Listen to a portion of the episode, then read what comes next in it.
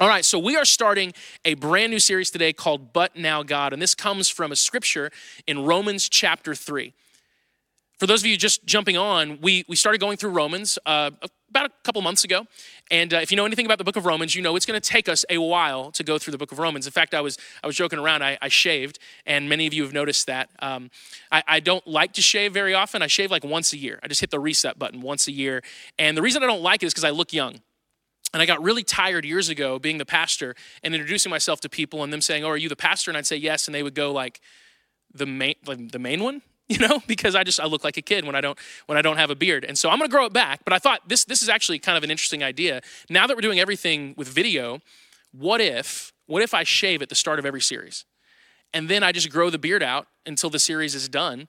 And that's how you can visually know where we're at in the series. You're like, oh, we're early on in the series right now because, you know, clean shaven. And then you know that we're about done when the beard comes in a little bit more full. Uh, the problem is if we did that with Romans, that would that's it's going to take a while. I would have a, a, very I'd have an interesting beard. Let's just say that. Uh, but maybe we'll do it with the I'm teasing. We're not going to do it at all. It's just a joke. But now God, this comes from Romans chapter three, verse 21. I'm going to get to that in just a second. When we started Romans, we got through uh, verse 17 of chapter 1. And so for the next several weeks, we're going to cover a lot of ground, a lot of ground scripturally. And what Romans chapter 1, verse 18, all the way to verse 21 in chapter 3 really helps us understand as people is this concept of the wrath of God. The wrath of God, which, you know, is everyone's favorite thing to talk about. That's one of the reasons, by the way, I love going through scripture. Because when we go through scripture, when we commit ourselves to actually studying what scripture says, we're not, we're not picking and choosing what we're going to study. When we go through scripture, we don't have the ability to, to dance around some of the more difficult conversations. We don't have the ability to kind of create a slalom course where we avoid anything that's challenging. I want us to have a mature faith. And I want you, as a Jesus follower, to have a mature faith, meaning that there's never a time that you open up the Bible and you have like a panic attack because you can't handle what, what it's talking about, because you have no concept for it. I want us to grow and mature into people who can understand and appreciate the nuances of our faith. God is, is powerful and amazing, and He's complex. He's complex. God has, has nuance to His character. Very often, we want to paint God in broad strokes. Very often we want to we want to oversimplify who God is. And when we do that, we, we always get it wrong because God is incredibly nuanced. Yes, he's full of grace and love. And at the same time, he's a God of justice. And he's a God who makes sure that, that evil does not go unchecked. And so, this, this section of Romans, chapter 1, verse 18, all the way through chapter 3, verse 21, it, it kind of forces us to come to terms with that idea that we have this loving, gracious God who at the same time is just and he is opposed to evil, and therefore he has what scripture calls wrath. Now, I'm just going to go ahead and read Romans 1. I'm going to start in, in verse 18. And, uh, and just so you know, normally we're reading out of the New Living Translation, but for this series, we're going to switch to the English Standard Version. There's a lot of great translations of Scripture. The New Living Translation does a really good job of putting what, what Scripture is communicating in its original language into kind of common modern language. But sometimes when we do that, we miss some, there's some certain words that are changed that make sense to us, but it doesn't fully communicate what it was actually saying. And so the English Standard Version, I think, is a better fit for this series. And this is what Romans 1, verse 18 says For the wrath of God is revealed from heaven against all ungodliness and unrighteousness of men who by their unrighteousness suppress the truth. Now, many of you are, are like, uh, you have the Bible app or you have some subscription that you get like a verse a day, and every day you get an email or something or a notification that has a, a Bible verse. And usually those Bible verses are like, yeah, I needed that today. I very much doubt Romans chapter 1, verse 18 is going to pop up on any of those apps, because let's read it again. For the wrath of God is revealed from heaven against all ungodliness and unrighteousness of men who by their unrighteousness suppress the truth. The wrath of God. Romans chapter 1 verse 18 all the way, you know, halfway through chapter 3, almost at the end of chapter 3 deals with this idea of the wrath of God. And this is something we have a difficult time with as modern Jesus followers in America. We do not have a difficult time discussing God's love. We talk about that at length. But we have a difficult time discussing coming to terms with this idea of, of God's wrath, this idea that he has, he has wrath. Now, I want us to be really clear about something. God is love. That is his nature.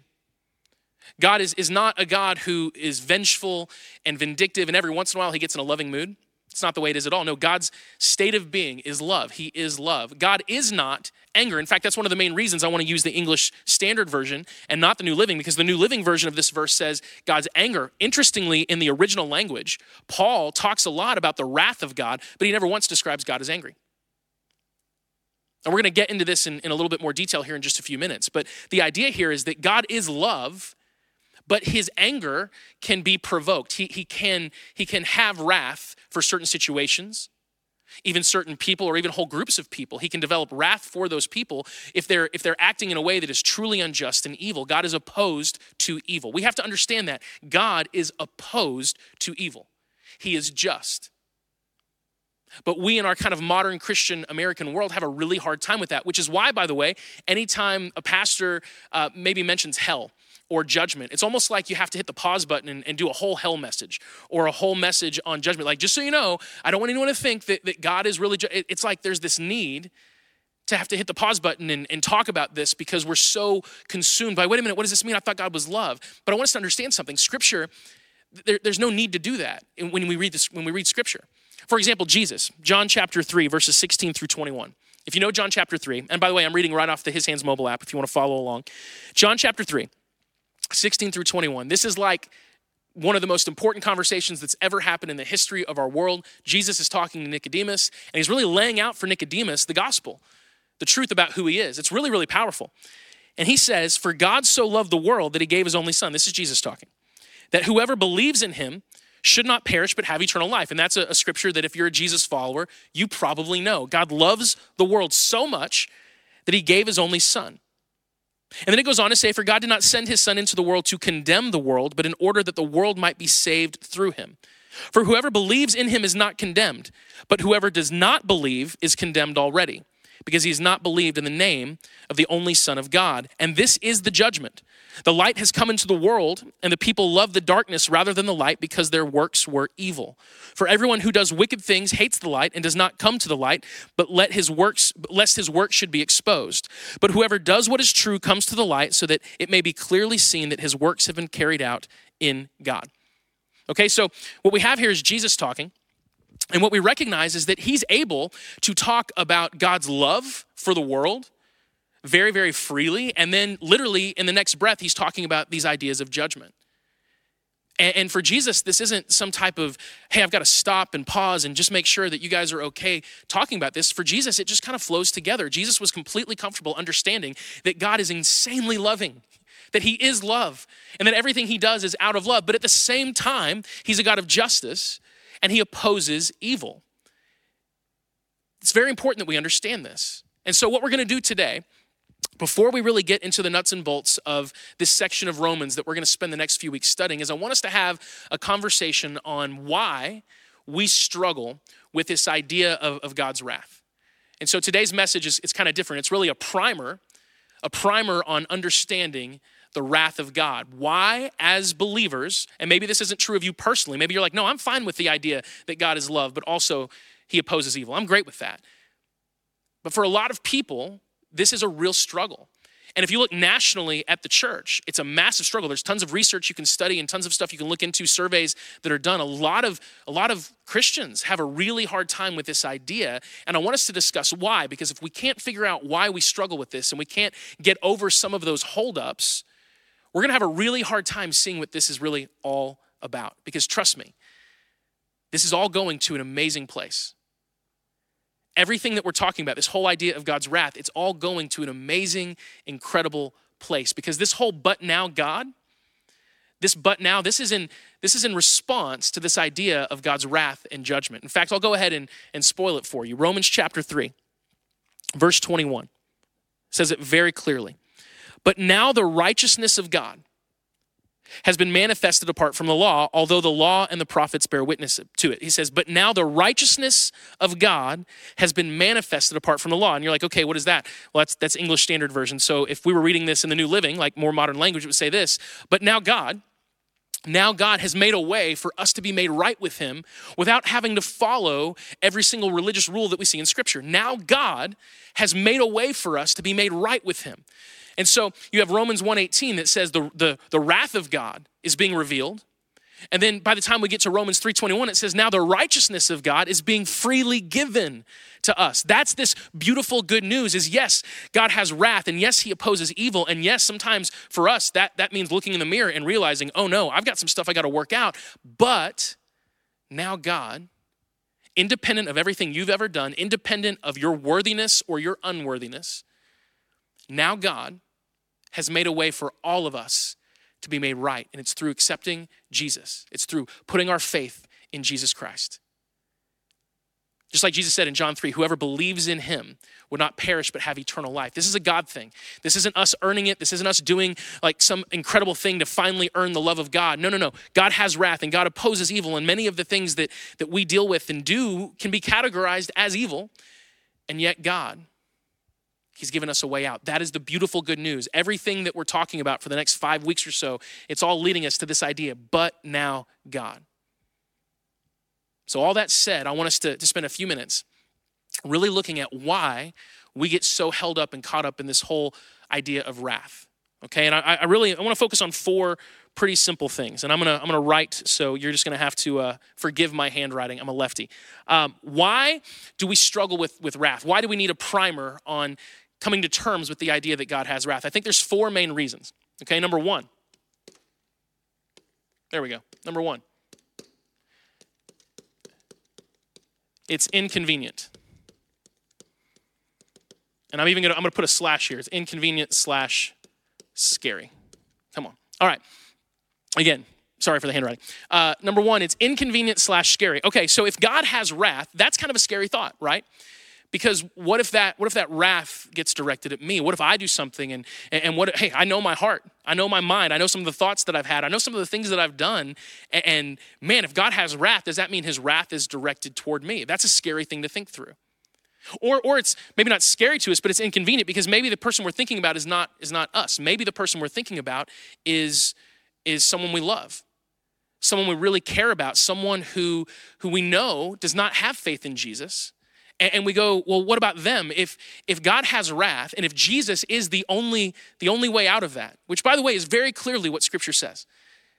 As we're going to go through romans 1 and, and romans 2 you're going to see that that the wrath of god is being revealed but now there's there's a way to escape that. There's a way to have salvation from that and that that salvation is through jesus christ alone.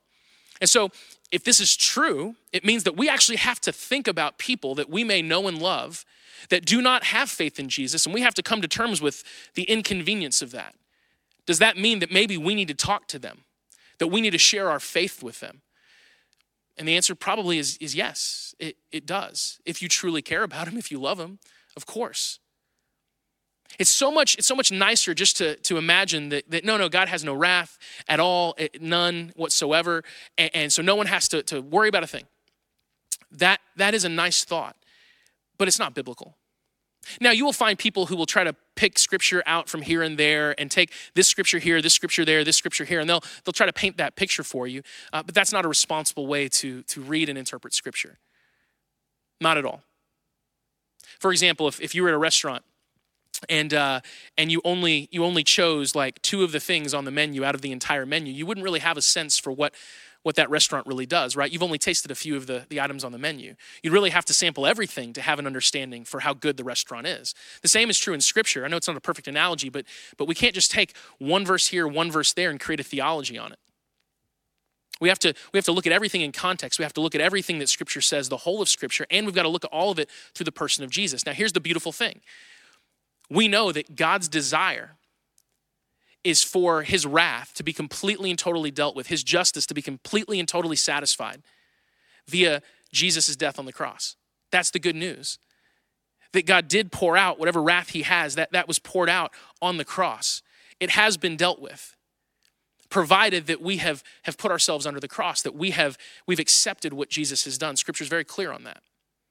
But a lot of people don't, don't like that. It's not, that's not uh, exciting enough news for them. They, have got to twist it and, and, and make it, no, no, even simpler, that there is no such thing as God's wrath. That, and here's the simple truth. Great filter that I, I heard a pastor say years ago. Um, if I handed you a Bible and you read it and you believed it, would you come to this conclusion? If I handed you a New Testament We'll just talk about the New Testament. If I handed you the New Testament and you read it and, you just soaked it up and you shut the book, and at the very end, I said, Hey, what do you think? You, you, you'd be blown away. You'd have a lot of ideas. If I said, Oh, so isn't it cool how, like, everything's good no matter what and no one has anything at all that they have to worry about whatsoever and no one has to really even reckon you know their spirit with like it's just isn't it awesome that every, everything's just great no matter what and you would no no there, there's like there's a beautiful love that god has and there's there's this way that he's created for us to be made right with him but we have to follow jesus so clearly we have to follow jesus jesus is clear on that scripture's clear on that so we've got to get over the fact that it's kind of an inconvenient truth and it might force us to, to have action that we have to take. It might force us to have to have conversations that might be uncomfortable conversations. It might force us to look, to look in the mirror and say, Lord, help me, help me to, to continue growing and being more like you so that I can help lead people to you. So, number one, it's inconvenient, it's scary. Uh, number two, I'm gonna put we think in human terms.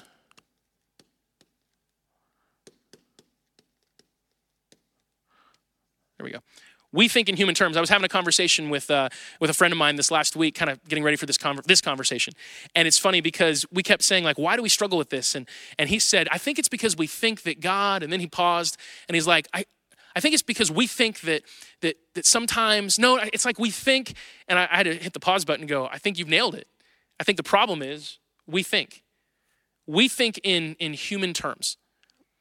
And God is not like us. Scripture again very clear on this. Isaiah chapter 55 says that that you know God is not like us, that his thoughts are not like us. His ways are above our ways. We think in human terms. And so what does that mean when it comes to God's wrath? When we think of God's wrath, we think about the wrath that we see in this world. We think like that. We see uh, wrath like, like humans have. And when you think about wrath from a human perspective, what it really means is that uh, someone's out of control, that someone's going way overboard, right? You know, I, I think of like a 19, I got like some bug flying around me. Um, I think of like the 19, 1980s, 1990s movies of like some uh, Sylvester Stallone, Arnold Schwarzenegger, and someone wrongs them. And, and, so they're like on a quest for vengeance, and everyone in their way is in a lot of trouble. And, and they go way overboard, way over the top. That's kind of how we think of wrath. And so, because we think in human terms, we then take this idea that we have of wrath and we apply it to God, but that's not how God's wrath is at all. God's wrath is never out of control. God's wrath is never too much, it's never over the top. God's wrath is always measured, it is, it is always patient, it is always the exact appropriate response to what's happening. Now, it takes some faith for us to understand that, but, but it's true. In fact, a great example of this would be if you read Genesis chapter 15, God is talking to, to Abraham. And he's talking about this group of people who occupy the land that Abraham's descendants will one day occupy, and they're the Amorites. And God tells Abraham in Genesis 15, 16, he says, The sin of the Amorites has not yet risen to the level of their destruction. And spoiler alert, if you, if you go uh, a few books into the Bible further, the Amorites do end up getting destroyed. And if you read Leviticus chapter, uh, like chapters 15, 16, 17, and 18, which is a really fun read, by the way, uh, it's this laundry list of all like the, the things that God does not want his people to do. And most of the behaviors that God is describing, you're like, yeah, that's, de- that's detestable. That's sickening. And then in Leviticus 18, it says that these are the very things that the people who occupied this land before you did. What I'm trying to say is this any rational human being would have looked at the Amorite culture of Abraham's day and said that has to go because the things that they did were atrocious. We're talking like child sacrifice, human sacrifice, that kind of stuff. And yet God said it hasn't yet risen to the level of their destruction. Clearly, God is more patient than we would be. Sometimes we like to think that, that and we'll get into this in just a second. We, we like to think that if we were God, we would be more patient, we would be more, more loving. We read things in the Bible that God does, and we're like, oh God, I don't, I think you kind of, I think you kind of lost yourself there for a second. But but understand this, no, no, no, God is God. And when he when he exercises wrath, when he makes a judgment call, he's always right. And it's never over the top and it's never out of control. It's always the exact right response to the situation. Jesus, I think, would be the perfect example. We're, we're, all probably familiar, or many of us are familiar with the story of Jesus in the temple where he sees that people are being taken advantage of, and the people running the temple are using it as a way to extort money from people, basically. And so he walks in and typically we think of the story, and if you know the story I'm about to talk about, like Jesus looks around and he's just filled with rage and just immediately starts flipping tables over. That's not actually what happens. Uh, Jesus sees what's happening and then he walks away. And he actually says he braids a whip, which takes time. And then he comes back into the temple and he chases out all the money changers. Uh, that's the term they had for those people. He chases them out of the temple. He flips their tables over. But it wasn't Jesus just losing his temper. It was, it was very controlled. It was very intentional. It was measured. And I think when we all read that story, we go, yeah, Jesus, that's awesome. That's the exact right response. None of us read that and go, Jesus, you shouldn't have flipped over those tables. We recognize that there's a, a righteous justice. And Jesus lived with it. And so when Jesus does things like that, we go, yeah, right on Jesus. Now, as people, our filters aren't as strong. So sometimes when we when we flip tables over, it's because we're throwing a tantrum. I've got four kids. They understand that. But when Jesus flips a table, when Jesus, when God exercises wrath, it's always the exact right response. So we have to understand, we think in human terms, but, but God's wrath is not what human wrath is. Okay, let's keep going. these next two are actually they're very convicting. And I really want to encourage you and challenge you to stay with it. This is really important stuff. This helps us have a mature faith. Um, but this is convicting. All right, here's, here's the third reason, and this is a hard one. We have a tendency to judge God. I mentioned this just a second ago. Uh, that we oftentimes think, man, if I were God, I, I, would have done it a little differently. If I were God, I, I wouldn't have been so angry right there. If I were God, I would have I would have held off. Stories like the flood in the Old Testament, whatever. We think if I were God, I would have done it in some other way. Um, that's actually us judging God. Now, I'm not saying you can't question God. Clearly, you can. Many of the Psalms, many scriptures, even Jesus praying in the garden before he's arrested, it's okay to go, God, is, is this really what you want? Is this really the right way? Much of the Old Testament prophets were, were, looking at what was happening around them and going, God, is this really what, what's supposed to happen? Is this, is this the right way? But we have to be very careful. There's a fine line between asking God with a spirit of humility, saying, God, I'm open to you. Like, show me, show me what, what's happening because I'm confused. It doesn't seem like what's happening is, is what should happen. So open my eyes and help me understand. That's very different than saying, God, you got it wrong. C.S. Lewis wrote a really interesting essay called God in the Dock, or it might be God on the Dock. I don't know if it's in or on. When we think of a dock, we think of like fishing, right? A boat that's docked.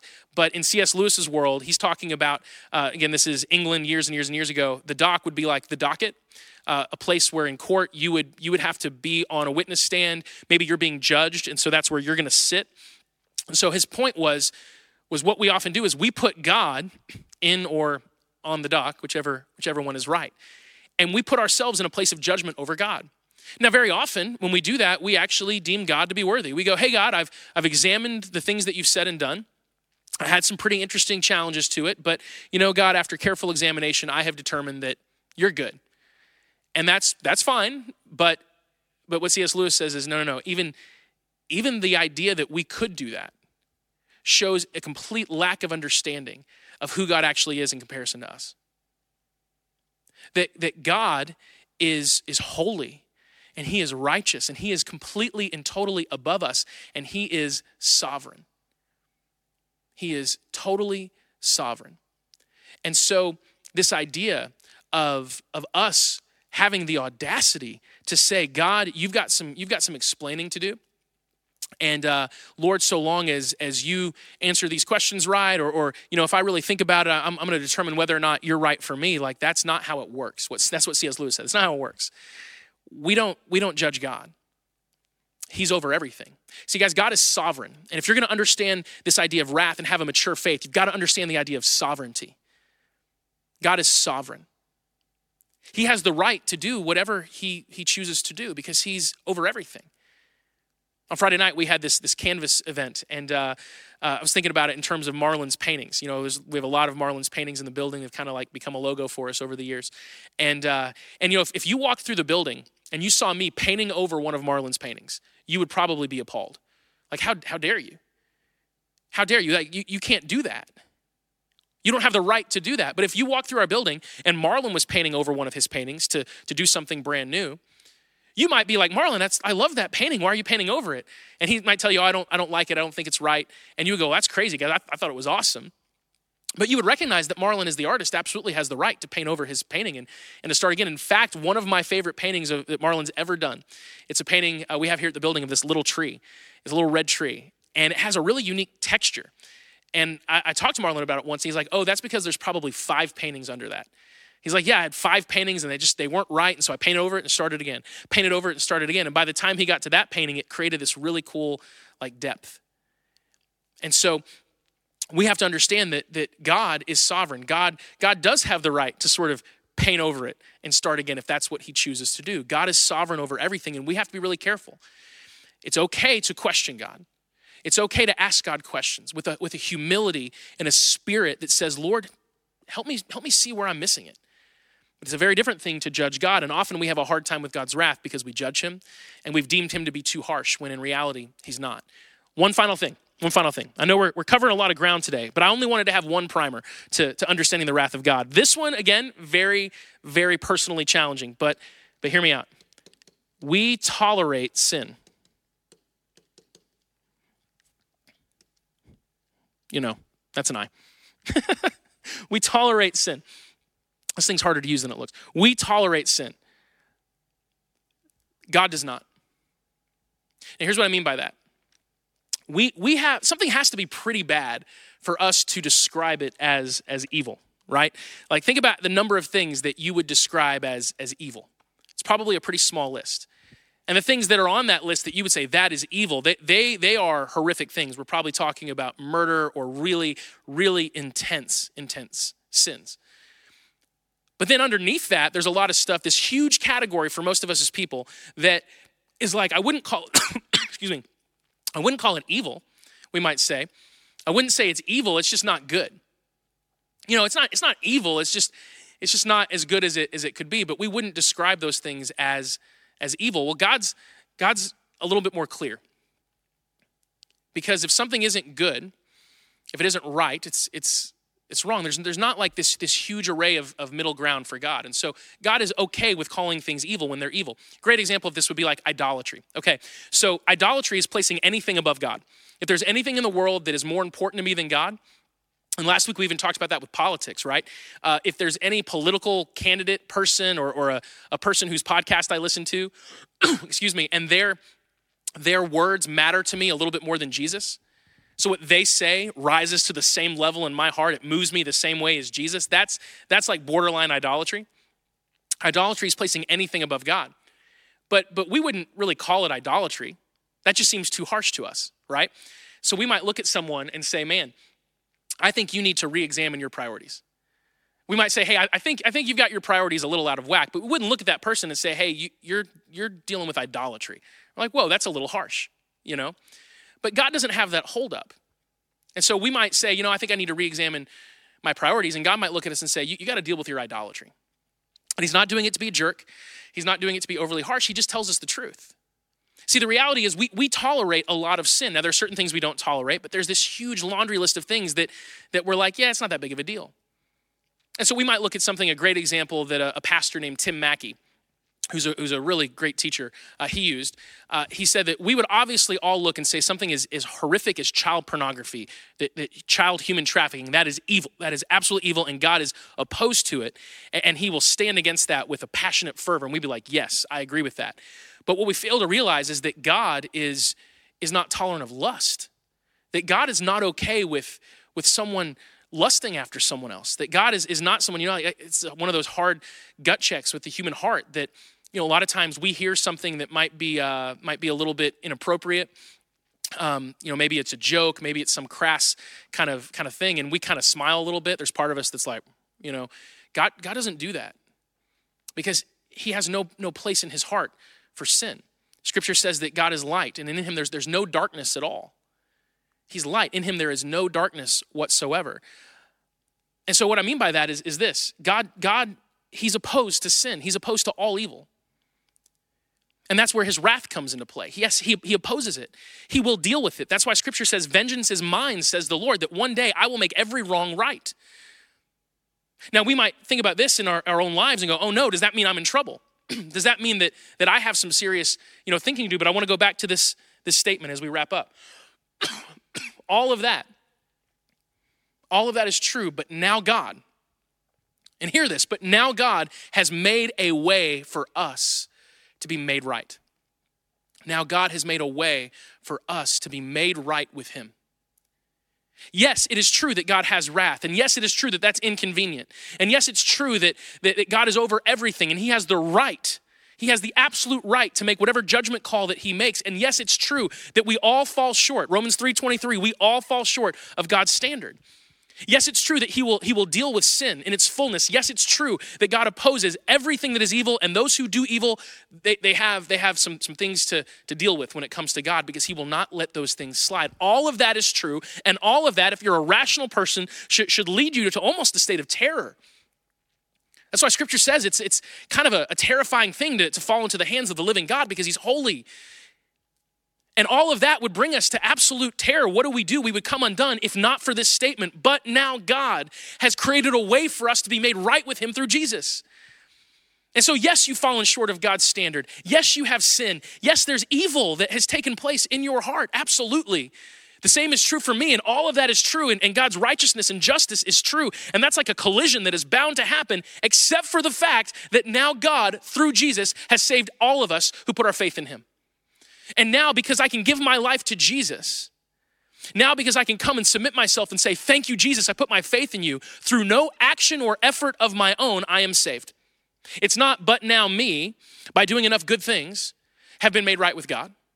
It says, no, but now God, through sending Jesus to die on the cross for us, to be the, the entire, scripture uses the word propitiation, to be the satisfaction of that, of that justice that is due, through that action, we have all been given the opportunity to be completely and totally saved and free of any fear of God's wrath. That is good news. We started this whole conversation of Romans talking about good news. That is good news. And if it's not, I don't know what is. A friend of mine asked me this week, what's the appropriate response to this?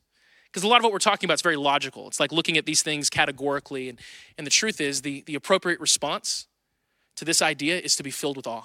I've talked about this before, but sometimes the appropriate way to live as a Jesus follower is just to stop and reflect on the truth of what God has done for you and the necessity of it. That it's not like Jesus was just another option thrown onto the table that, oh yeah, if, if you want to, to be right with God, you can, you can do this, this, this, or if you want to put your faith in Jesus, you can do that too. They're all pretty good options. No, no, no. Jesus is, he's it. He is the way. He is the truth. He is the life. And without Jesus being, being given to us, we would have no hope. We would have no, no hope of being able to stand before God, this holy, righteous, just God, and believe that we have any leg to stand on. But now, God. but now, God. Everyone's gonna think I have coronavirus because I'm coughing. It's not. Halfway through the message, I swallowed something, something weird. I don't know. But now, God, He's given us everything we need to know him. So that, that's beautiful good news, and it should fill you with awe, it should fill you with wonder. And if you're filled with awe, if you're filled with wonder, and you just live your life saying, God, I'm amazed by what you've done. How, how, can, I, how can I live in response to that? What, what can I do to, to thank you for that? If that's just the, the posture of your heart, then you're in the right place. And what he's going to tell you most, most of the time is just love other people. Give that same love and grace to others. And that pleases him very much. Let's pray. Father God, thank you so much. Thank you, Lord, for God, thank you so much for the grace that you've given us. Thank you, Lord, for the fact that even though, yes, your wrath is real, and yes, you are a just God, and you're a God who opposes evil. And by the way, thank you, Lord, for opposing evil, because if you didn't oppose evil, that would be indifference, and indifference is the opposite of love. Indifference is the opposite of love, Lord, and you are not indifferent. Thank you, God, that you, you deal with those things. And Lord, thank you that because of Jesus, we don't have to worry about, about what that means for us. That we can simultaneously admit that we have issues, that we have sin, that yes, Lord, we even have darkness and evil inside of us, and it's, it's manifested itself in many different ways, but now you have freed us and given us a way out. Lord, we love you. Thank you so much for what you've done for us. Help us live a life where we are, we are filled with the, the kind of awe and thankfulness that we should have in our hearts because of what you've done. And we pray all this in your name, Jesus. Amen.